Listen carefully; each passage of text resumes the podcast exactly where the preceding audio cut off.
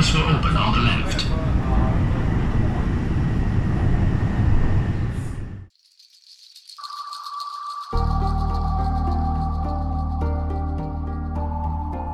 欢迎大家收听桂林公园 FM。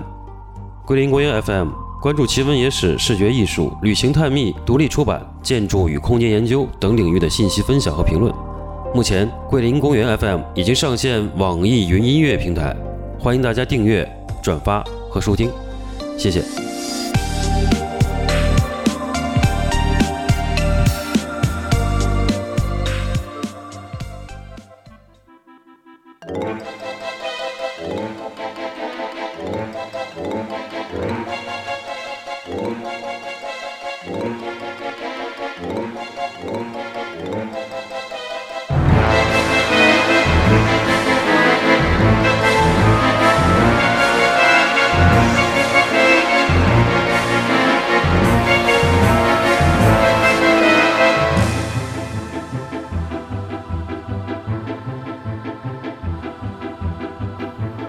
好，大家好，我们这个新的一期节目又开始了。今天是我们上次聊了那个，呃，上次要聊什么来着？上次我们聊了什么？水 水也超量量，子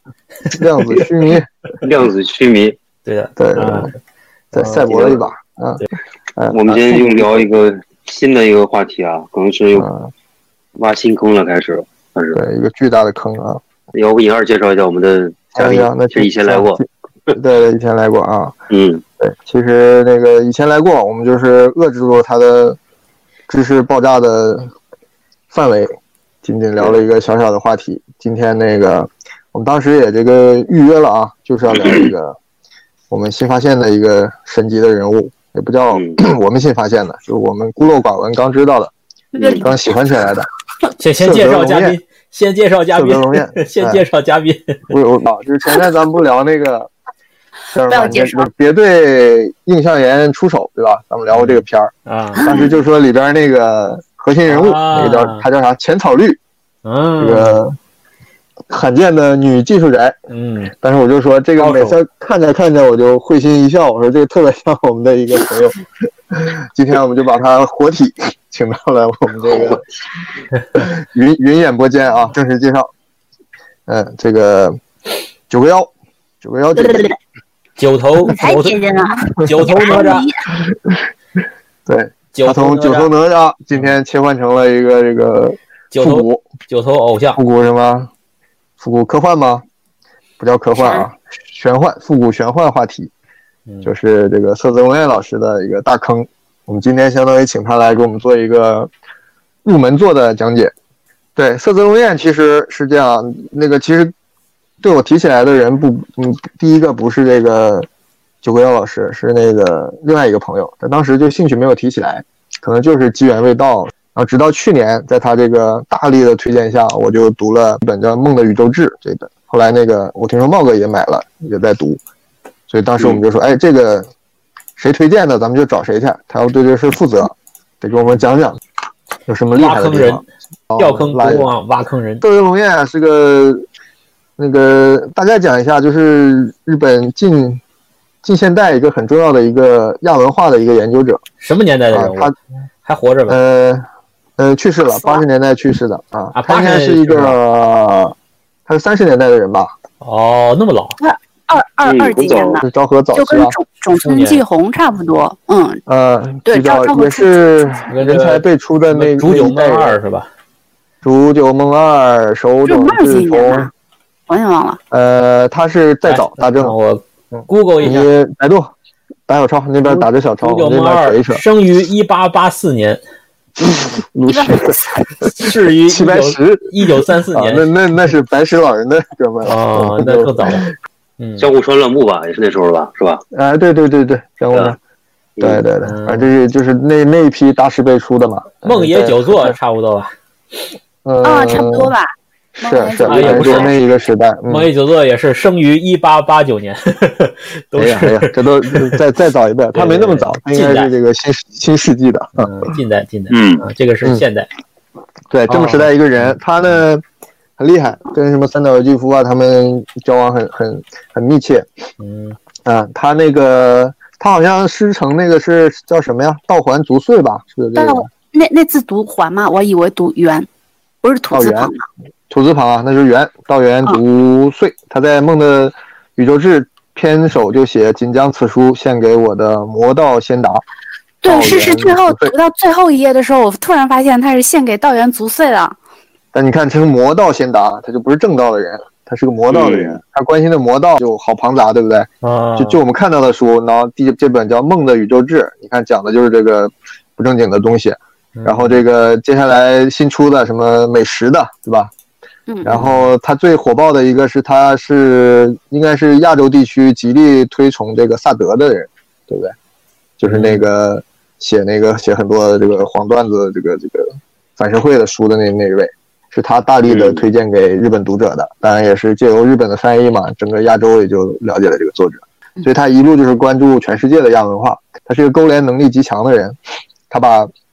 从这个希腊的文化史、博物学、博物史到呃中古的文艺复兴以后的那些颓废时期的巴洛克时期那那些欧洲文化的一些亚文化都串联起来，包括萨德啊这种，然后到后来日本江户时期那些兰学兴起以后的博物学啊这些东西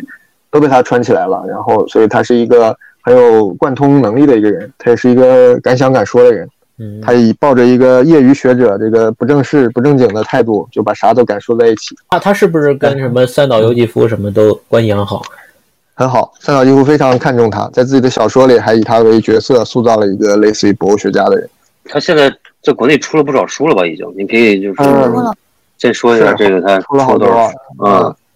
呃，这个九幺都读了，基本都读了，没读也买了，大概给我们科普一下。嗯，不要让我科普，我这都没准备。你最喜欢的是哪一本儿？ 藤草无语，梦的宇宙志啊，简简单讲一下是是梦的宇宙是讲什么的？我我我也安利一下我。梦的宇宙志就是各种，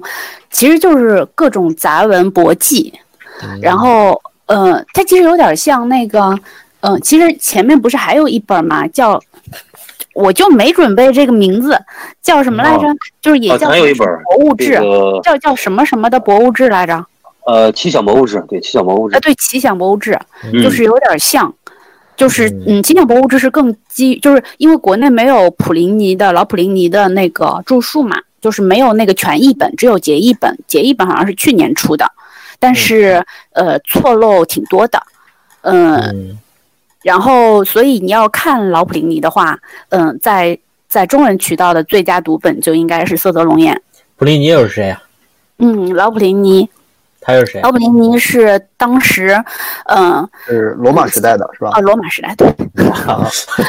一下子又就是几千年我说过去我了没。准备，就是罗马是罗马时代不时代啊，对罗嗯马时代的那个，啊，嗯，就是也是算一个博物博物学家，就是算是一个博物者，啊就是他博物当中时是为了哇去观察那个火山，庞贝被啊被火山灰淹了之前，那那个火山爆发的时候，嗯那个老普林尼当时正在洗澡。这个这个嗯文文献从哪儿来的？就是小普林尼，小普林尼是他的侄子，嗯就是他记了很多老普林尼的侄子还是外甥。子侄辈的吧，就就写了他的那个轶事，就是就他当时在还在洗澡，然后洗着洗嗯着就外边就乱了嘛，嗯火山爆发喷发了，嗯嗯，就是大家都在逃，然嗯后他他就要到阳台上去看那个火山喷发的壮观奇景，嗯就他就死在那场啊，他从那澡堂子直接跑到火山口上。不他在自己家，他他是一个贵族嘛，哦，啊，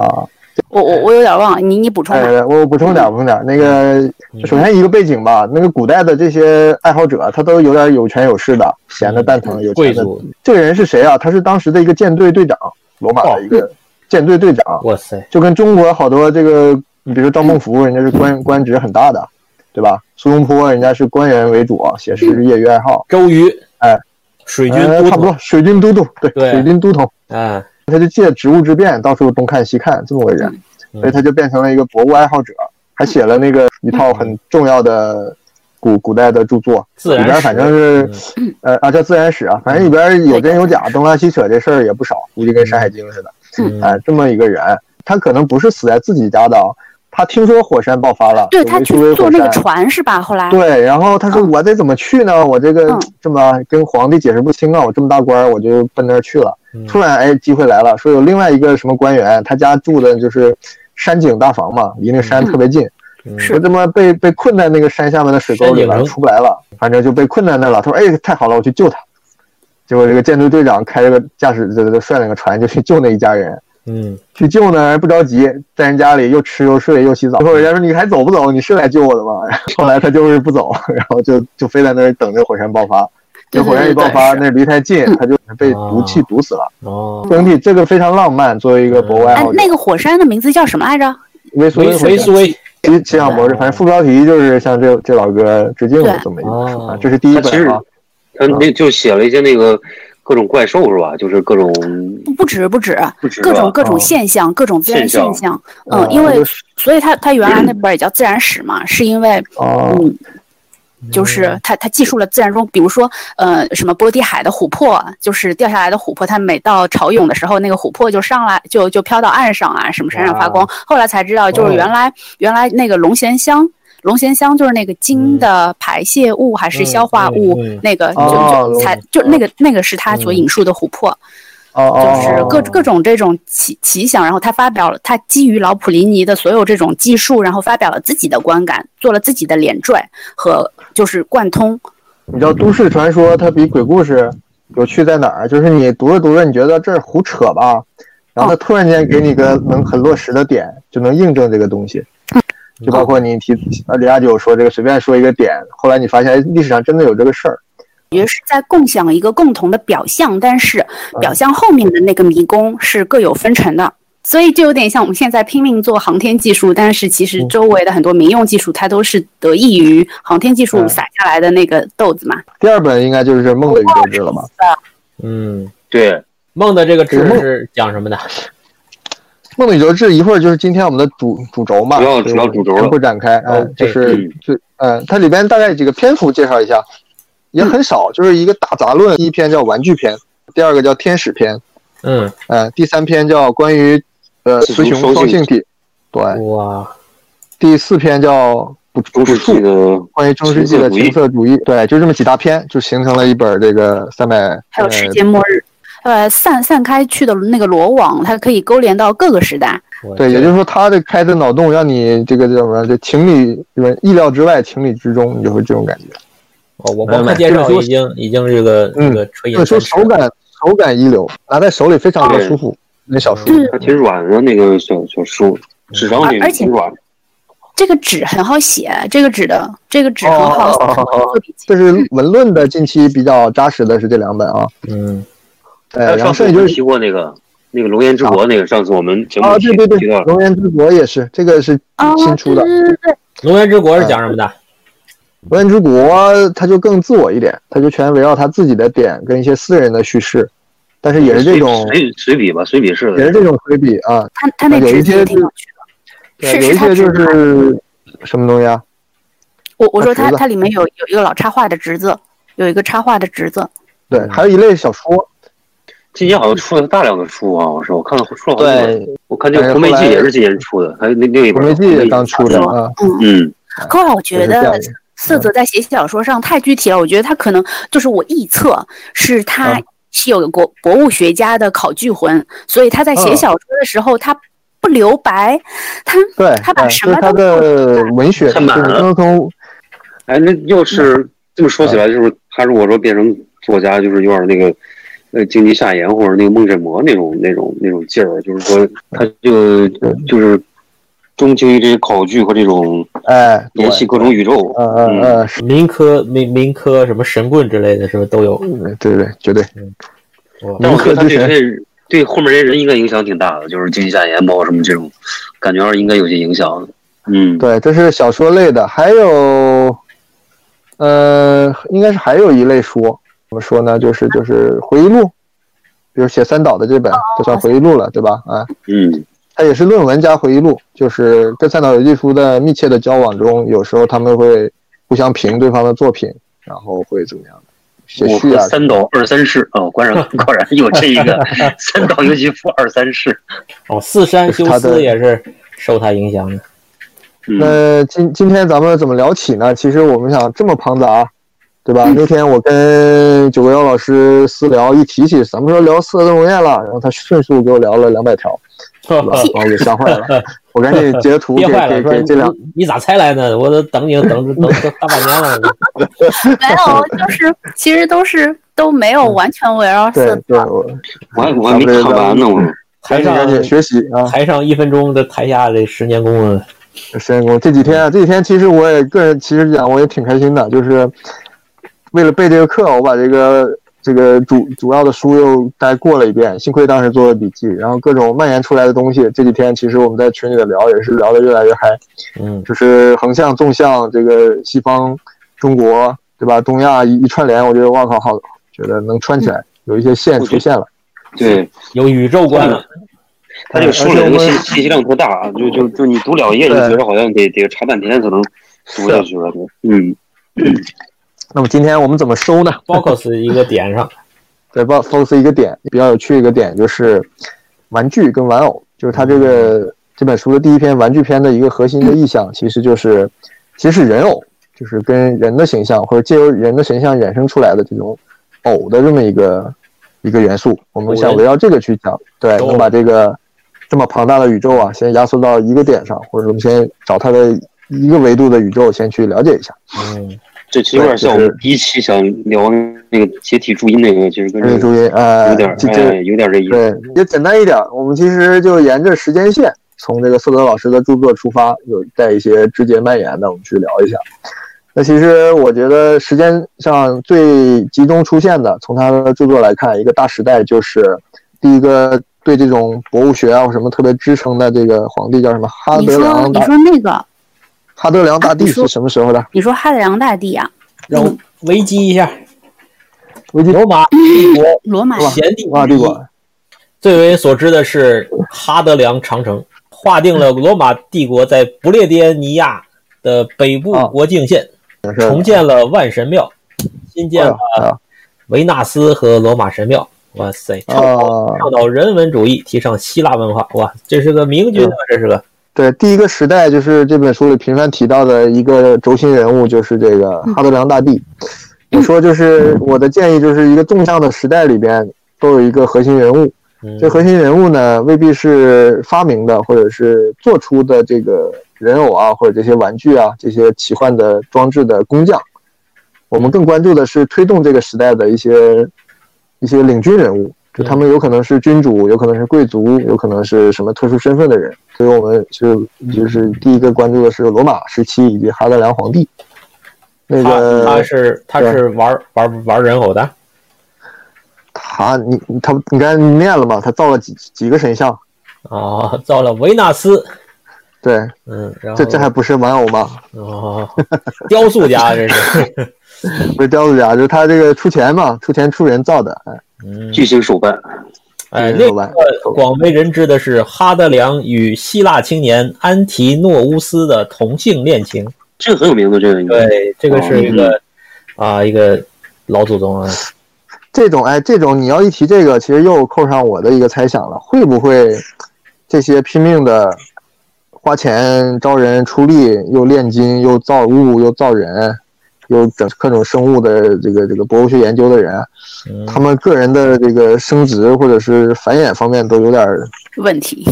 问题或者跟别人不一样的，对不对？你比如后面我们要提的那那些人，好像多少有点这个倾向，或者传说中有这种倾向，反正就不是一般人，对吧？不是一般人啊。这个呃境界都跟我们都不是一个档次，这是罗马时期的哈德良皇帝。那个我不知道他跟刚才提到，比如说培尼啊或什么，他们是时代上有什么前后关系吗？这个他罗老师是啊有不知道幺幺七到幺三八年在位，幺普林尼是什么年代的啊？等一下，他是公元呃七十九年去世的。他去世的时候，这个哈德良三岁。对，那那对吧？你看那个《自然史》肯定是他的藏在被窝里看的书，嗯哎，所以就是就是那个时期吧，就是形成了一个高峰。其实我们正史里边，我们今天关注的话题记载，要么是污化，对吧？污名化，要么是根本就不提。所以只有在一些类似于野史啊，或者是新发现的材料里，才会看到一些只言片语。就没人会去讲，比如他宫廷里收藏过什么，或者他造的那些神像是后面有什么，呃，政治以外的宗教背景啊，或者是当时的一些一些民俗或者这些方面的信息，就相当于这些信息已经没有了。嗯但其实恰恰要从这些方面才知道他当时的来龙去脉跟设立的原因，就对也没有他印啊他证了跟人偶这个联系就是就是维纳斯嘛，就是那些雕塑嘛，就是我就们最说早的的点最早的偶，这里边就是最早的嗯最偶的那种，肯定是具有宗教性的，就是就就啊那类似最早的那种女神信仰的土偶、泥偶，包括到希腊罗马时代的那种，嗯，就变成了雕塑嘛。 对。哦哎那你这么说，这么说，那那我我就说那个母系氏族是我们最早的那个那个雕塑，就一个大肚子女嗯人那个，那不应该最早的一个人偶吧？对对对吧你要说早，肯定不是他嘛，就是我啊对们说，他以一己之力建立了一个就值得称道的这种嗯，人偶人人偶文化，这人种偶亚时代文化哎啊，就说那个那对个母系氏族那个大肚子女人，我这次去墨西哥，我还看到了她原这个这个啊，他元是素在墨西哥出土的，对我在墨西哥看到的，我我哦，我是不是是不是很小？啊？对，很小很小，大概哦不如一个手掌大记得原来这在么哪点儿，嗯啊，很小，我还有照片呢，我找一下大该多大？啊我以为你拿回来了呢。我居然藏在手心里边拿回来对。我居然在墨西哥那个人类学博物馆把它给逮大了。概多大一掌吗？对，就是手掌这么大的样子，很小。你要是说这个，咱们就得看色泽老师的书了。嗯他这就不知道哪来的这种这种歪理邪说了。比如他说亚历山大里亚，亚历山大里亚应该是那个时期的一个城市吧，嗯就当时一个著名的人物叫西罗，哎，说他们那时候已经发明了什么蒸汽机关、压泵，还有虹吸现象，嗯，然后用这些东西，他们做出了流水带动能够发声的鸟。还有你，你想他们那个时候的城建呀、他们这些东西嗯肯定也是基于他们那时候城市城市建设嗯，下来的。对，对，然后这是动物嘛，然后说给水它就能喝的那个人偶，嗯，还有一个是你给它，它能帮你倒酒的，叫萨提尔，这应该是个人吧？嗯，哎，还有什么手持压缩空气乐器能奏响喇叭的这个人偶，还有能在祭坛火焰中跳舞的塑像，是对吧？因为它既没有图像留下来，也没有史记留下来，只是一些后期的道听途说，叫什么呀？这个这个。无风不起浪嘛，总归是有这个初期的一些雏形，咱会传出这些事情，所以就是至少这些行为在当时已经成为一种潮流了。比如说，那个人偶在火焰中到底跳不跳，咱们不知道，但是它可能会有这么一个仪式吧，而后面也会记记录了，就是呃会传承下来这种祭火的呀，这种这种拿着一些神像或者小丑或者妖魔的形象去去做祭奠的这个仪式，嗯就是至少是建立这么一个传统吧。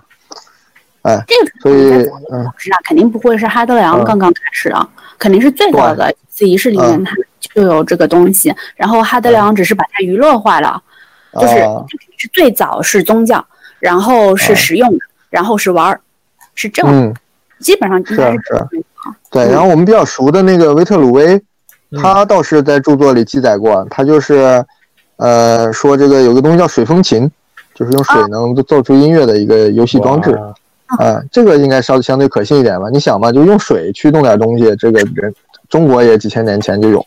是吧？那嗯不稀奇。哎就是十五世呃十五世纪的那个方塔纳也是，就是做那个水、嗯水动的，用水利，因为他本身是个像类似城建里的水利工程师，他特别关注这个东西，还有做那嗯个对用水利的乐器。所以这个远古的呢，我们就不多追究了，因为也看不到这个图像，我们这公众号也没啥可放的，也就不有多说图。像，有图像，为什么没啊、图像有图像，哈德良的时候的东西有啊，不是哈德良，是更早的那个时候，啊是吗但我忘了那个图像是不是从希腊，因为有一本书叫《失落的艺术》还是《啊失落的文明》，我忘了，哦反正有一本书就是这个，回头查一查吧。它记载了各种各样的曾经有过的，或者被描述过的，或者曾、哦呃就是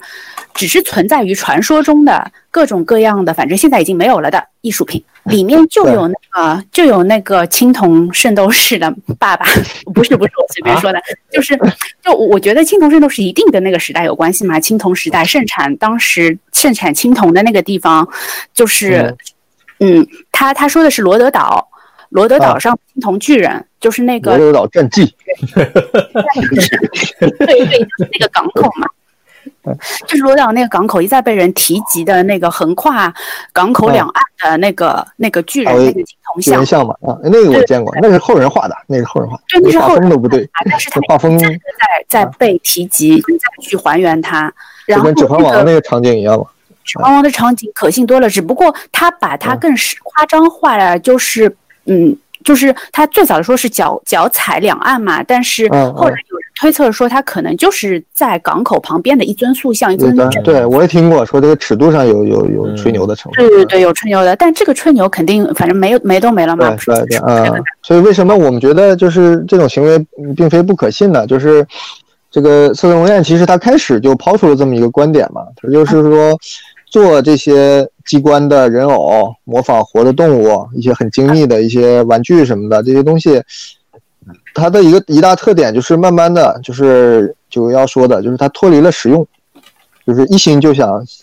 惊人耳目、吓你一跳。对对圣性，呃，他说你要是问他这有啥用，这就是对这玩这些人的极大的侮辱。我就是想养鸟，就是好玩，我就是好玩，对对逗你玩儿。这有是种感这觉啊是就是古典的后现代，对，然后你看崔龙燕，我说他说话就是挺特别多的自嘲跟反讽，他就他说这些旁门左道之士，他他就其实他也属于这这一类人嘛。他说这些搞旁门左道的人啊，他们都是同一类的，他们的精神谱系是一样的，就是不是什么不论怎么改朝换代，他们都会以相似的面貌出现在世人面前。嗯嗯，对我们普通人来讲呢，就觉得是一种奇观，实际上他们是有其精神脉络的。到他的书的后面了，往后发展，发展到什么时候呢？十六、十七世纪，啊嗯就，又一个狂飙式的人物出现了，就是神圣罗马帝国的一任皇帝，就是嗯萨布斯堡王朝的那个鲁道夫二世嗯啊，对哈布他斯写堡，了哎，写了很多关于他的一些。对这个人呢，我觉得为什么可以多写呢？因为他可能就是资料多了，对他的信息也多，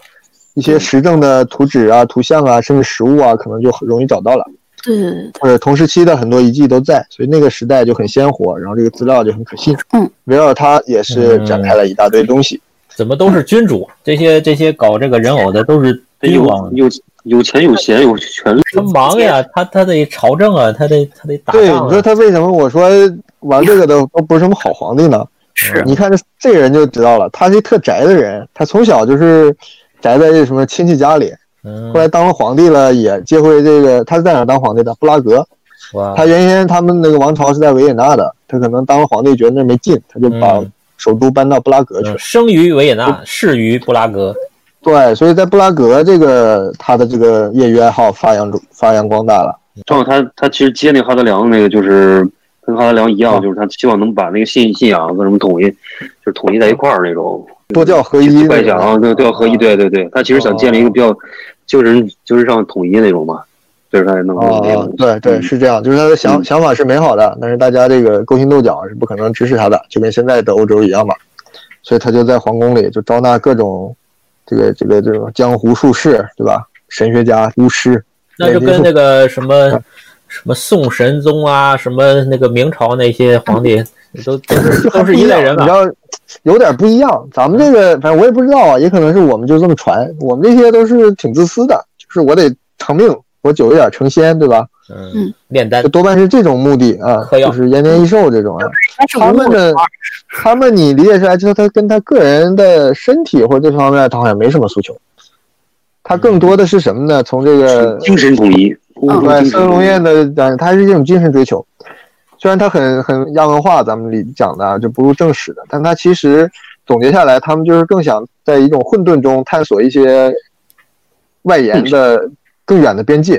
就嗯，挖掘一些更隐秘的一些秘密。这是孙龙燕对他们的总结，嗯就他们没有更具体的实用的嗯需需求。灵魂里无无处安放的那种力量，就是他嗯想要表达的， 就是表书述说这个远，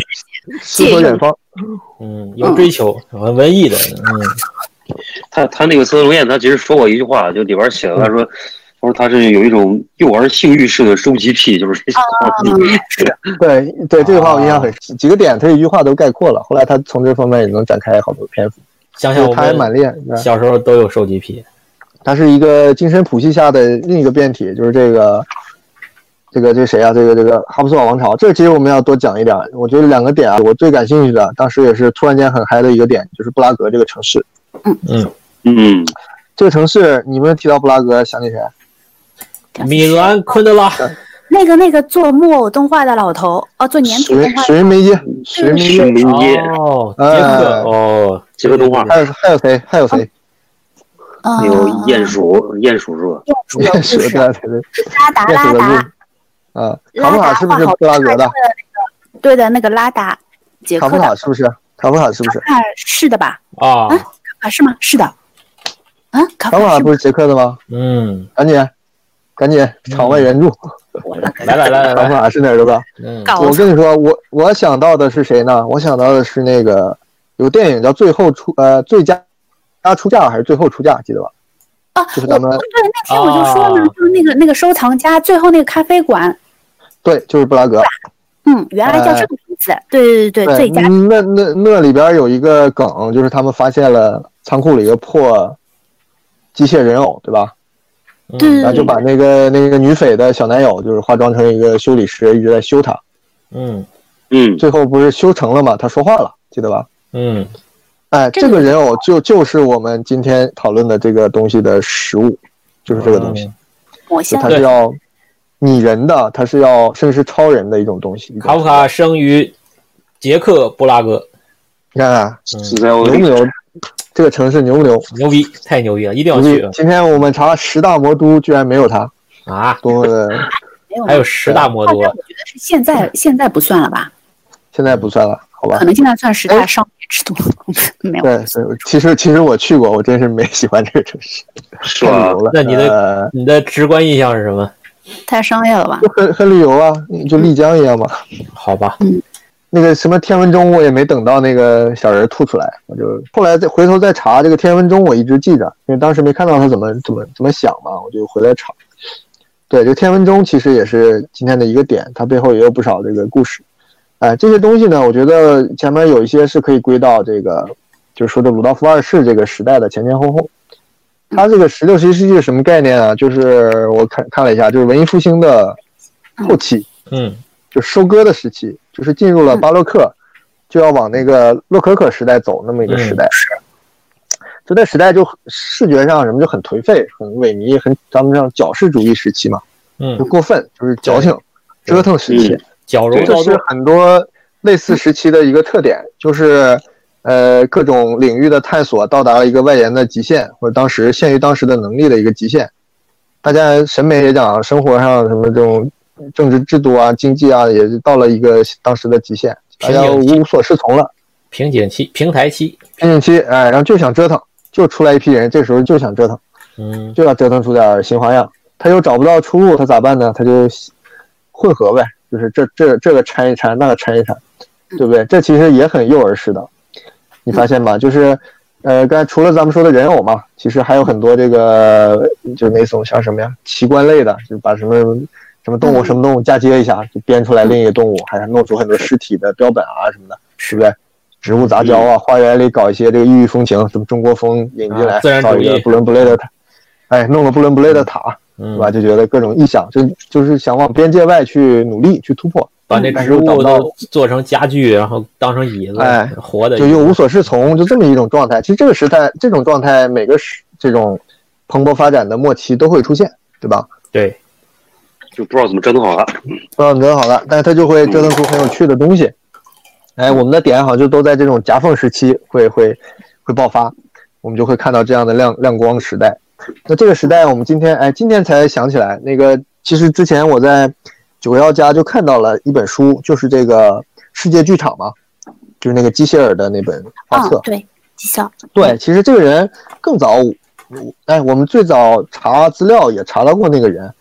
这个那个仓间茂哥，你也你们记得我之前就查到过一个在墙上做了一个大海螺，啊、就那张图，这就是基希尔的这个脑洞之一，嗯，对吧？这个人，这个人，那个这个谁九幺，你给我们讲讲，啊！好不要不要 Q 我 安利，就你安利我补充好吗？因为我没、嗯哦没没准备他的他啊的史料。我嗯行吧，那我开个头。这个人也是这个时代的，就是哦萨布斯堡王朝这个鲁道夫二世的同时期前后。嗯，呃，就所谓的十六、十七这个黄金时期，叫什么叫黄金时期呢这？人叫什么？基歇尔，基希尔，嗯啊，他有一本书，中国有，哦钥匙呃，中中国图说，你去查吧，啊对，基希尔希尔啊，哎，或者你荷查兰中国啊图德说，国德国的呃，德国人，德国人。哎，嗯你说这个这个书里我不知道翻译错了还是苏联文院写错了，把它写成瑞士人了。他是德国瑞士啊，不是德国耶稣会，德国瑞士，德国耶稣会士阿塔纳修斯基歇尔于一六六七年在荷兰阿姆斯特丹出版的一部关于中国的图书。他是一个哦这人，这本书啊，哦，我看过这对，本这这还些画有，的有的，中嗯中国出啊，就是那种嗯，就跟《山海经》一样的描哎，绘对对中国对，这个很乱七八糟的一很些很很假的，很魔幻的。一些二二手图像，加上他脑洞，就是是道听途说之后对对中国的印象，对对嗯，对对哎黄种人的印对象，这个人，这个人其实咱们历史书里不有一个著名的插图嘛，就是徐光启利玛窦，嗯，对，就是他画的，利玛窦成功的到中国传教了，他当时这个申请没被批下来，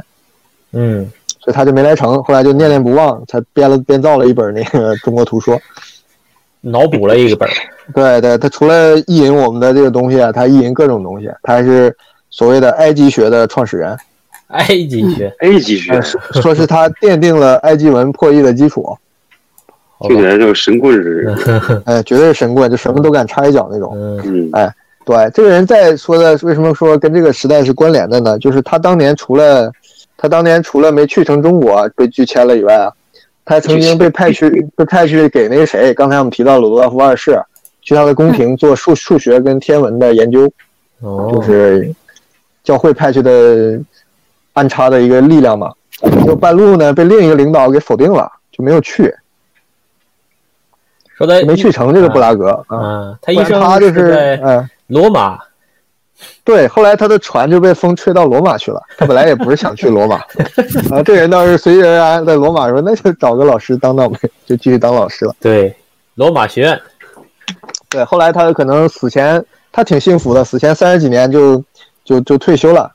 然后剩下那那呃是三十几年吧，我忘了，反正就是或者是死前很久就退休了，就开始专心的各种歪理邪说，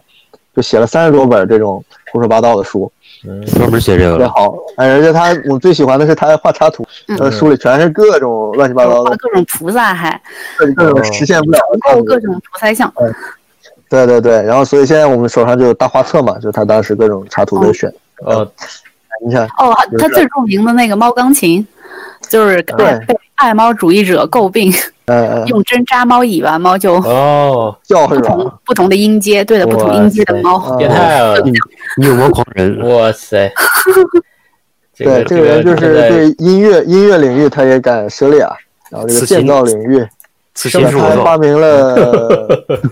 他还发明了建造方建碑的，就是什么施工程序、施哦工方法。是哎，哇就画塞哎，就告诉大家怎么搭方建碑。他说说他是最早认识到这个鼠疫传播中有一种小生物，然后他第一个设立了这个防止鼠疫传播的规则的人，对，这个在现在提出来还挺有意义的啊嗯，就是哎，规规欧则是欧什洲么？防疫地人。规则是什么？对，他就知道有一种类类似于那种细菌之类的这种东西存在，但是他那时候保哦持一米距离呗，对保持没有一米 距离，一米五，一米五，现在一米 一米五五了。啊，一米五，哎呀哎呀，不，他这就属于拍脑袋型的这个绝对民科的代表。嗯，他还那个，你这么说，他还专门写了一本书，就研究火山的，哦，就叫就叫什么书忘了，就研究火山的，里边有好多火山的插图。人家那个评论的人就说：“哎呦我靠，他终于蒙对了一回。”他说：“这个火山这个天天冒火，这地下肯定有一种熔岩啊，就是融化掉的石头啊。” 嗯，八成是这样的，他就咣咣画插图、画剖面，你知道吧？所以说，哎呀，他总算蒙对了一回，真的下面是有熔岩的。他那个火山图册里面嗯那个插图量大吗？呃，那原书没见过，但是有几张图，还画的蛮好的。嗯，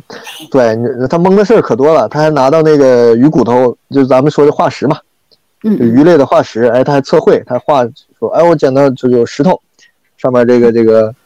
这个上面有鱼，说这可能是古代生物的遗迹。他说，哎，他又蒙对了一次，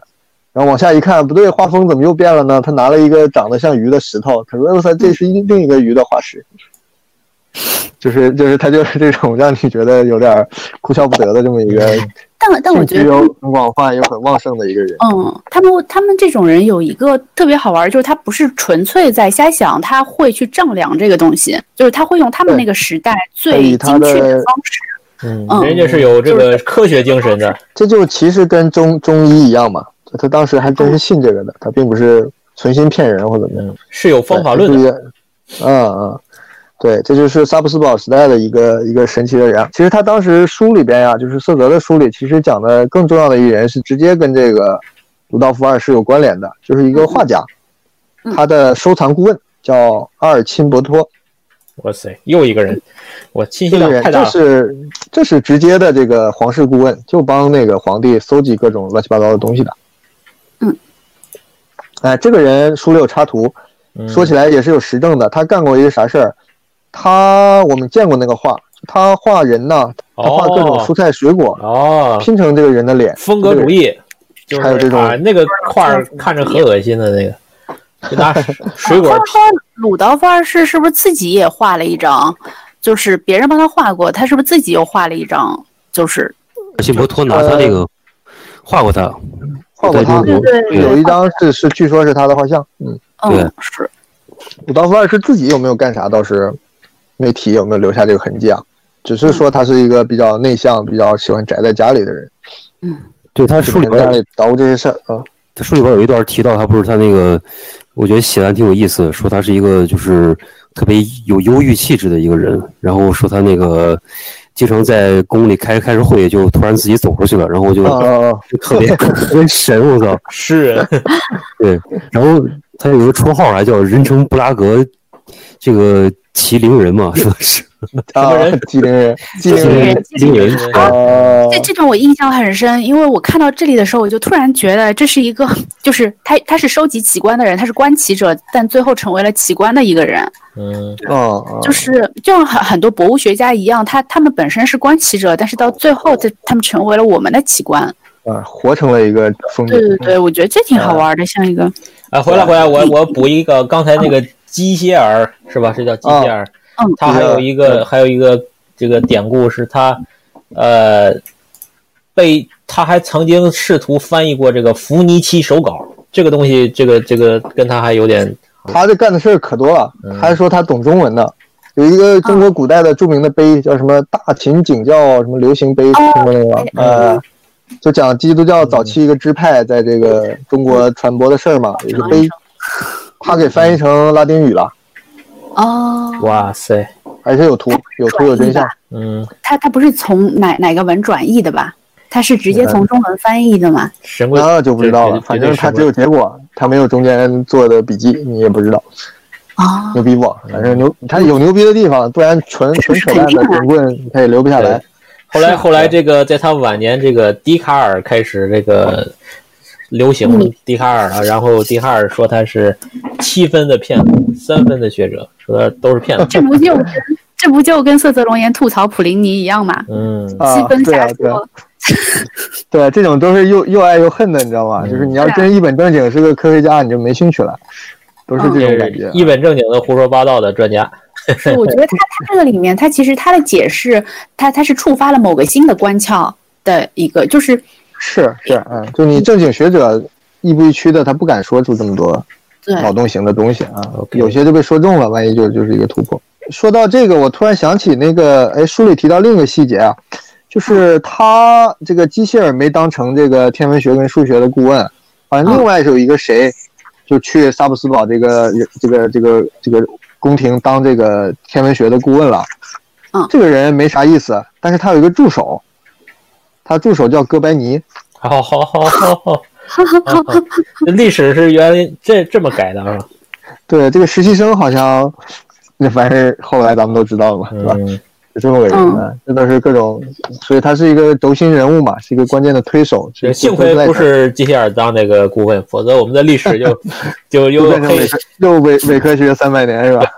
这是挺有意思的。所以这又回到布拉格啊，嗯其实再跟现代关联一点，刚才提到那个史云梅耶，嗯，就之前咱们都都看过他这种怪兮兮的这种传统的东欧风格的动画嘛，嗯其实神秘兮兮的，挺巫术的，对吧？嗯就跟那种祭火啊，或者那种那种那种祭典上那种人偶还挺像的。嗯嗯对，包括他早期更拼的很很恐怖的，其实就是这种博物学风格嘛，有些鱼啊什么拼成个马，对不对？嗯那个爱丽丝里边很多用恶心的嗯组合，一般人看不下去，还有时候还用人一些不叫人体了，就是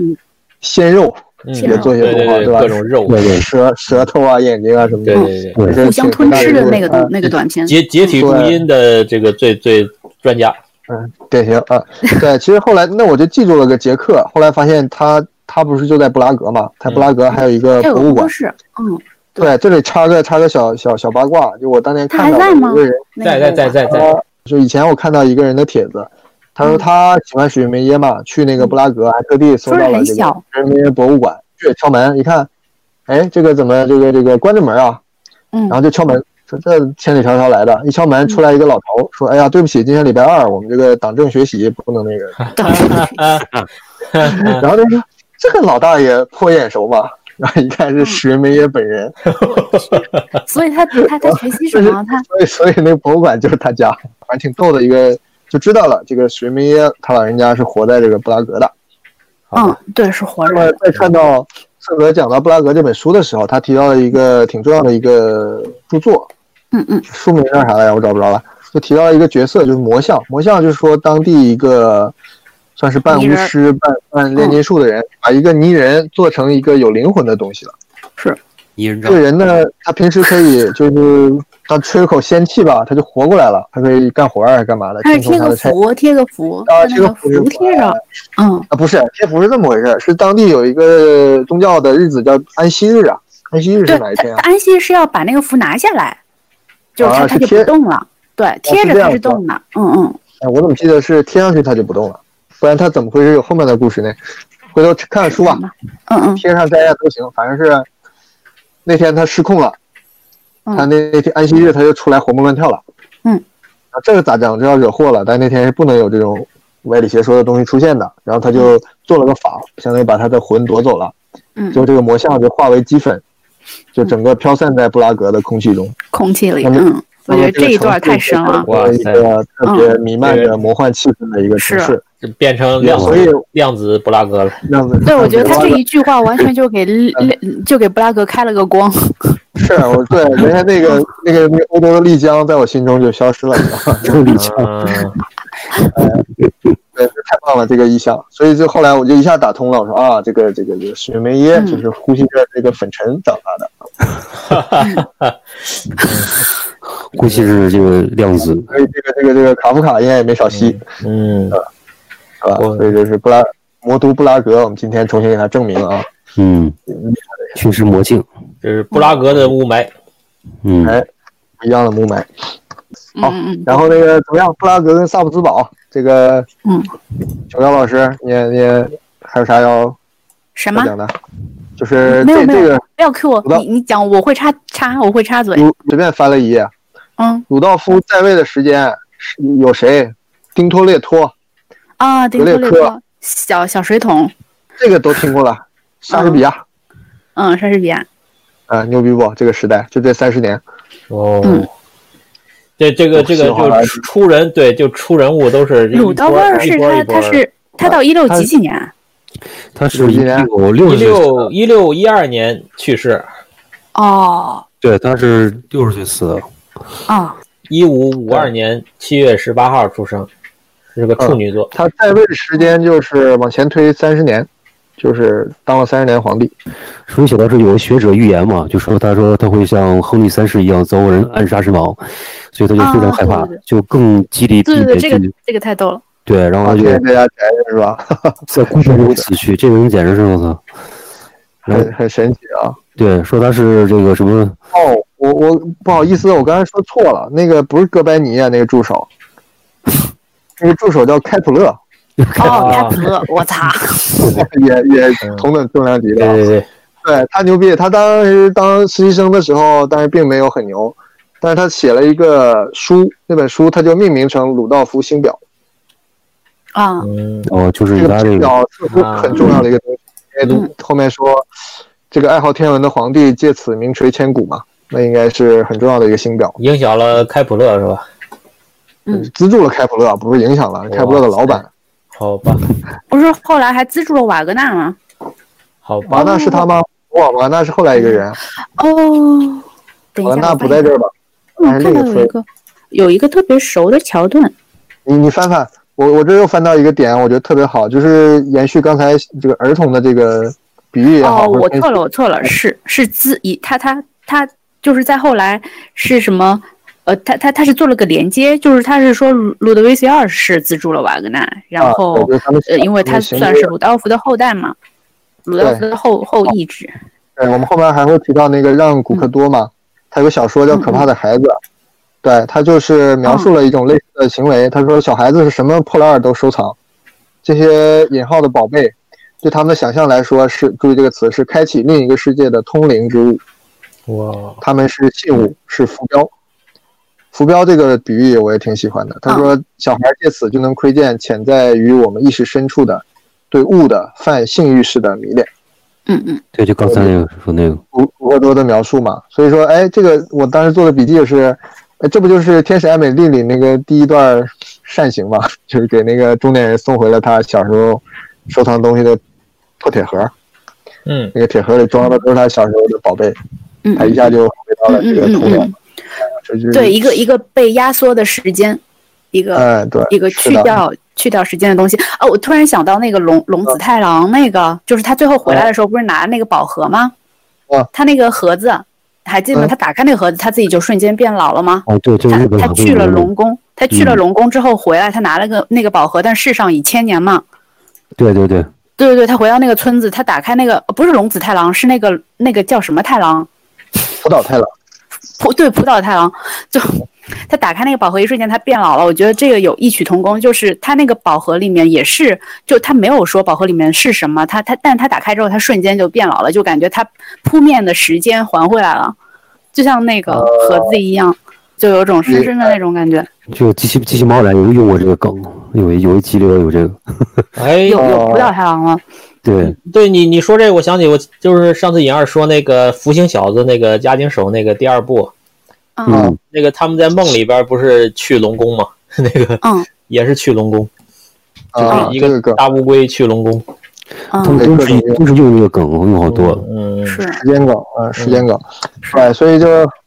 像这个中世纪尾声很热闹啊。嗯其实嗯我们，我想应该我们还遗漏了什么，但是一时想不起来，一会儿再补。嗯然后往东方看，这个色泽龙彦又讲了他们日本的这个中古时期，讲的是江户，对吧？这个江户是近视了，江户就呃日近本视了的，近近视，就差不多就是鲁道夫鲁道夫二世死了之后后面那段时后面间一点，嗯。这个你最近也很有兴趣啊，你就在研究江户的对的，主我要要投胎去江湖。 哦我觉得江湖实在太棒了，我忘记谁说了，我忘记是不是研究那个罗马的那个 Mary Bird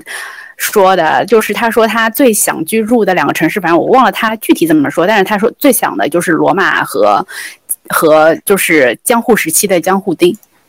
哦嗯哦哦，哦，呃，应该是他说的，我觉得就是那个城市太太幸福了，然后怎么个幸你福啊还法？是天天光着脚，涂着黑牙齿，这。涂黑牙齿应该不是那个时候 吧？涂鸦是只是是那个，是那个时候，啊，是那铁个时候，流啊，就我我应该是铁吧，铁流就是。那是那吧个时候他，他们他们他们还从从当时的那个中国进口那个涂黑牙齿的壶，中国还帮他们做那个东西出口给他们，是吧？嗯，哦，就是那个壶里就装那个装那嗯个涂黑牙齿的材料的，铁铁是吧粉？那时候他们轻工业不行是吧？不知道材料我我匮觉得乏瓷。器他们应该不行吧，资源瓷器匮这乏块儿我不知道不知道，是啊，嗯，哎，说江户，就他重点推的是，其实没有没看到什么人物啊，主要是书。好多人你你忘了吗？上有一次在你家，你哦有一本书，啊，那个人我要一会儿要提啊，但他提那个人了吗？他没提啊你，说色泽啊，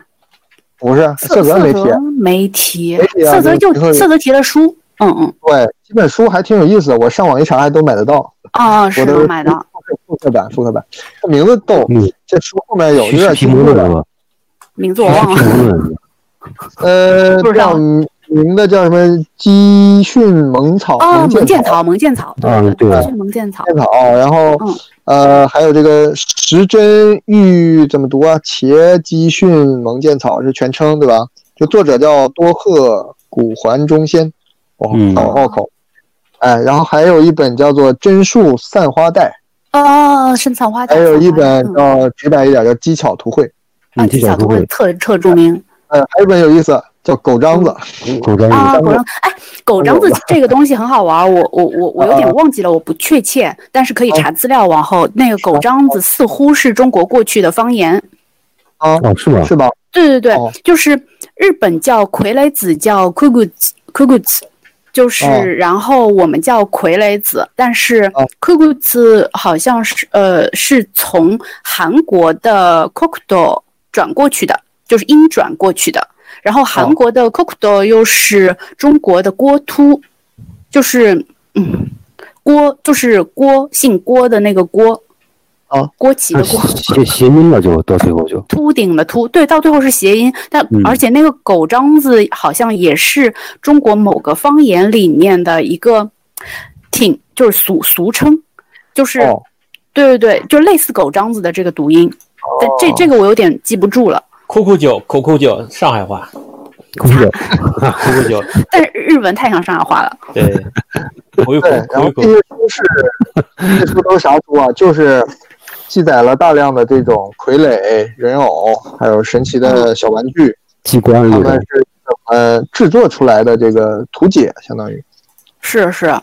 那个太好玩了，天空开对外，对，哎然后这个图都查得到，这书里也有一点，但是我们去网上查也还有大量的资料，而且日本有个好处，这种古籍都是有扫描版的，我嗯们去查在对国会图书对对馆对啊、高国家清图书馆扫那个网站都会有，嗯。对，所以这个嗯有兴趣去可以去看一下。然后他提到的，但我始终不太相信，因为他的图我也看了，我觉得他比嗯机器人老师画的好像还不靠谱。呃就。是哦要看什么图？你你上次说的，就是有一次我记得你说过里面有一个重力小人嘛，你就觉得哦他是瞎画，你不知道，就是，但是他那个就是要发傀儡啊，他就是要用要要发，他他是用水银的，他是用水银的哦重力，就是他肚子上画那个袋子其实装水银的，他利用水银的重力，然后让那个哦小人翻翻跟斗，翻跟头就可以动了。哦，对对，哦其实是个可实现的，行，这那你这看他是描这述是的江江户的这个作作品吗机？关。哎对对对，哦，呃那江户时代很有趣的就是，我们是可以看到实物的，你是去日本的博物馆或者网上查资料。或者是那个视频网站是看得到他这些机关人偶的活体的，而且还在对动呀，对吧？对的呃对的这很我要安利一个一个嗯你是不是商还品做可过一以个吗？？你还做过一个是吧？你说对的，我安利一个大人的科学，就有一期大人的科学里面有粪茶童子，就是机巧图会里面有详细图解的。什么童 嗯只子不？过机巧什图么会什么童格？什么童奉格？茶童子，凤奉哦凤凤凤奉茶凤茶，哎呀，激动我像，我以为是打扫厕所啊！ 我今天安插图，很长，什么什么哎呀年代感，他们不知道那个是什么东西。对对对 对有代对，沟，有代沟。关？我们相视一笑。 像奉茶童子很有名，就是一小孩儿啊可以对滋滋走到面前，然后端一杯茶给你，是吧？对，也叫观察童子吗？啊，这其实比较简单的一个了，是吧？比起不那个简写单字的，不简单的，条你件自己的亲自啊做一下就知道了。它这个里面的那个关跟我关窍，这里边儿还挺还挺复杂的这个东西。嗯。嗯，不简单，完全不简单。对对，嗯，他们很有很有趣，他们的风格。其实那个谁啊，我们之前看那个，哎，那个日本那个乐队叫啥来着？那个仓间，我们一起去。离合电机啊，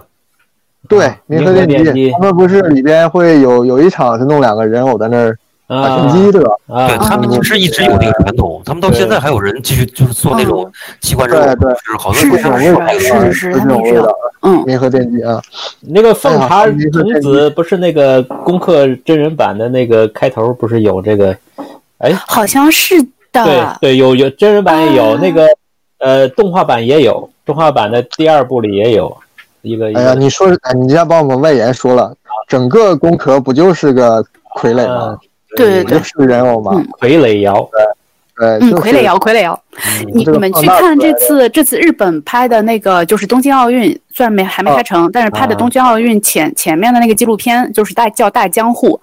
里面是一上来就是傀儡啊摇，嗯，哦，这他个真的他们有这神个曲就是是做啊那个人物的传统的，他们就是有偶人节的，他们传到现在，偶人节是哪一天？他们有这个呃节日的，好像就对是对春对，天，就是三三五五三三月三日五月五日，三月三日女儿节啊就是人偶对节嘛，对嗯雏妓，他们叫其实它这个贯穿到现在，最明显的就是那个索尼出那些什么机器人啊，什么那种小机器狗啊，就是就嗯都是它这个这个路线上的东西。我觉得嗯，它一直挺痴迷于这个东西的，我感觉。手办对，始终在始终在身边啊。啊，外延我们后面再聊，我们先继续这些神棍。真我有，真我是神棍，田中九重， 田中九重是一个，是一个，是一个，就是嗯，就是一个从小就特别特别聪明的，就是他当时是，嗯嗯、呃让我想想怎么怎么怎么说，就是嗯，等一下等一下，让我想想，让让我让我回忆一下，田中什么田中九重哪个九就是呃长久的久，重要的重。啊重哦，嗯嗯好，对他从小就是就是就是在村子里哦就是一个小小发明家，发明家然后嗯他他当时就是用压缩空气的那种原理做过一个东西叫无尽灯，就是那个它它是可能是一个类似气泵之类的原理，它无尽哦就是它能自动往灯里面填灯油，嗯哦，然后它那个灯就不灭。哦，然后嗯江户时期的灯油一般就是菜籽油或者鱼油嘛，它就。哦，就装在一个兜里面嘛，可能就我我因为我我只看呃我没看过他操作，就是我只看过一个一个嗯民俗博物馆里的一个实物照片儿。哦，那那个嗯那个那个，我刚才说那个拉弓拉弓射箭的童子，就是他啊，说我工业童子，工嗯，业童子对啊，月工童子还啊是就工是业童子？工业月童子宫月宫童子啊，就是他做的，好像是对对对对对对，工业童子也是他做的，他他还做过很多，就是就是啊各种吧，做做钟、对万年那个万年自鸣钟大自手鸣仪钟之类的大自鸣钟是他做的，啊，自鸣钟是他做的，对对对，万那年是那是最高杰作了吧？哇塞，嗯，万年自鸣钟厉，害厉害厉害啊！他现这个那个那个复制品现在还在的。啊，那个万年自鸣钟的复制品现在在 JR 路的那个九流米站嗯，出出来就是，嗯，哦他被人誉为机关仪右卫门，嗯对对对，机关 EUV 嘛，卡里库里什么对啊的，他他后来就是三井，就是就是后面的什么东芝嘛，他他去了那个什么，就是他到嗯、他到。他到那个芝浦，一开始是芝浦制作制造所，后来那个芝浦制造所后来就发展成了现在的东芝集团。嗯哇，哦，对的，和东和东京电器合并了，然后就是现在的吉东子兼养子田中大吉，田中大吉。于九重逝世数年，创设田中制造，即田中制造所，即东芝的前身。哇，这么这么牛对对逼对！哦嗯，是前身，嗯哦，对，太牛逼了。哎，往前说啊，这人其实是近代了，相当于明治的吧？不啊不不，对一七九九，一七九九，他一七九啊九是怎么会是明治一呢？九九呃，一八九九吧，死于明治十四年。明治死于明治十四年，哦他生生在是一七九九呀。这是啊，这个一宽九九九。宽正十一年，那个谁，就是呃平贺元内，这个人是这个歌正苗红的江户人，是是是是，呃，一七二八年到这个一七八零年，活了七二五八十，多岁，五十多岁啊。活的好嗯好少啊。这个人又是啥故事？这人厉害，这个人你们去搜，这人我还阴差阳错买过他一个展览的大画册。这人我说他更符合我们的标准啊，他就是各种胡来的一个人，对对对，他是博物学者、兰学者，这个兰就是荷兰的兰嘛，就是西学嘛，当时的。是，他是发明家，他也发明钟的，好像我记我记得他对对对发明了钟。嗯，有中吗？好像有中的。对，他还画画，他研究那种西洋画法，嗯，日对本画呢他也会画。后来他就混合了一下，画的跟那个中国建国前那批似的，徐悲鸿那种感觉似的。 哎，我去然后然后脱藩是啥意思啊？就是啊不过武士了，对不对？就不给不给那个藩主效忠了。哦，脱藩是吧？嗯嗯，对，我三看十三岁脱藩，周游列国。对哎对说起来，这个这个人在那个银魂里还有一个叫平贺员外的，跟他是估计是对口的，人内员外是吧？平贺员外。对，所以这个人就可以成为日本的达芬奇嘛，就是他这个啊领域跨度也贼大。嗯，嗯，他也是个博物学家，那本画册里还有他通传才的那种博博物学的书。是是通才。日本原来就哎有有一个词儿专门说这种哦通才。对他干过的事儿，矿山开发、木炭运输、啊， 养毛羊养殖 羊 毛，出出口陶器，还有这个古董商，它有上百种专利， 静电静电发电装置、防火布、哇塞，万步计是啥玩意儿啊？什么什么。万步就是一万走了一万步的啊那万我步计。这个东西这个点很奇特，你们都看过《悠悠哉哉》吧？虽然画风不喜欢，嗯嗯嗯，我看过一点，嗯那个《悠悠哉哉》里面那个伊能忠敬，就是后来我考据出来，里面 那个那个那个走路的人就就是伊伊能忠敬，不是伊能静。然后那个，一能不中进，异能不然后那个伊伊能忠敬他在里面，在走到我忘记走到哪里的时候，掏出来一个一个东西，这个东西就是平贺园内发明的计步器，江户时代的计步哦，打点打器，就点是你说的这对个。不起，啊，打了打了打了，好，因为好伊能好忠敬好本身是一个丈量者嘛，哦，对对，那里边他就不停的走，我看了一对对几几几段啊对的对的对，他里面没说他是谁，啊，这玩意儿还发明了，不是这玩意儿，这位大哥还发明了寒暖寒寒暖剂，这个这寒个，暖剂就是温度计，还发明了磁针器是什么呀？哇塞，什么什么啊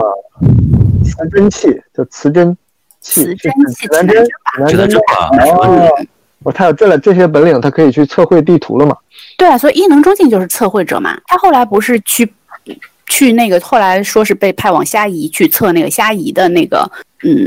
对，然后这个平贺平贺老师就号称是日本第一个西洋画家，嗯，我说实话，哦那了那画的太很素人，很素人，他画的东西还比较但是僵的。但是在因为那大个家江的范围里面是好好玩的吗？嗯，嗯，好玩的，还不错，不错，嗯，有意思哦。说他是这对个吧竹蜻蜓的发明人，哎呦，哦，好像是的，好像是听说过这祖个。。师祖师，我那天还自己手做了个塑料的蜻蜓擦，哎，他还写过一本类似于《格列佛游记》的小说，还很畅销。还写小说是吧？我靠，哎，这职业里还写个医学家，怎么哦感觉古人这么容易当医生呢？我靠，对对，很容易 当医生，而且他们那个时候好多的翻译家就是医生，可能是因为哦医生这个职业本身就需要语言好，然后你的知识是贯通的，接受了很多西方的影响。对，最有趣的你知道是什么吗？最有趣的是，他一七七八年因杀伤二人而入狱，第二年死于狱中。哇，全乎了，全乎了！估计估计是这个把人给医死了，医闹把他给弄进去了。一七大家几都哦几年，他他几岁的时候啊？那个时候一七七八年啊，就是他晚年五五十岁的时候，五十岁的时候，嗯，可所以能也不是正常死亡，也是在监狱里没吃好没喝好，或者是不让他搞研究憋死了。嗯哦，含恨而亡。这个人哦哎，挺有意思他有一本著作叫《放屁 论》，我靠，对对对，有这本书，然后他还后来又写了一本叫《放屁论后编》。完全说不完的屁是吗怎么？样？怎么样？就这种这种对吧？这种瞎胡 闹的医学专家，中台中但台，但就是你们确很好玩确定这本书是瞎胡闹的吗？难道不是消化系统的当时的正经研究吗？ 只不过名呃，我字估 计咱对，们估计是一本医学专著。哇，司马江汉的西洋画是他教的，我还以为嗯是他跟司马江汉学的呢。 嗯，且司哦马江汉是响当当的日本，就是向西方绘画学习的宗师。哦。嗯，哦，是这他人就教像的，是平贺园内教教司马江汉的。哦，这相当于康有为派徐悲鸿去学法国的油画呀，嗯，对不对？嗯这个感觉啊哎呦，还有个牛的呢，浮世绘里的多色套色印刷是他发明的。嗯， so ga，所以景惠哦啊，等一下，你说是，你说是谁发明的？你说是平贺园内发明的？啊，对对对对，我怎么觉得不太对？他是他他不是一七几几年生的吗？哦哦，有可能，有可能。景差就不是多等于啊等于是后来的景惠是他，你你是这个意思吗？浮世套绘没有很多年呀，他是发明了套色呀，多色印刷嘛。哦，明白了，那有可能之的。前都是单色的嘛，对对，之前都是单色有可能浮世绘这个，是哎是，他那个他那本小说里不知道是抄的谁的，叫做《根南志宪左风流志道宣传》，分流制道宣传，呃，里面有巨人国、小人国、长角国、英一哦国、骗子国，这他妈挺像镜镜花缘，镜花缘吧，对不对？日本镜花园。好，这个人啊，反评论看到了，因非三等，发扑升为上品，其状元；发扑升为中品，其状贬；发次升为下品，其状细长。你觉得严肃吗？ 有科学依据吗？呃哎呦，嗯，我觉得有，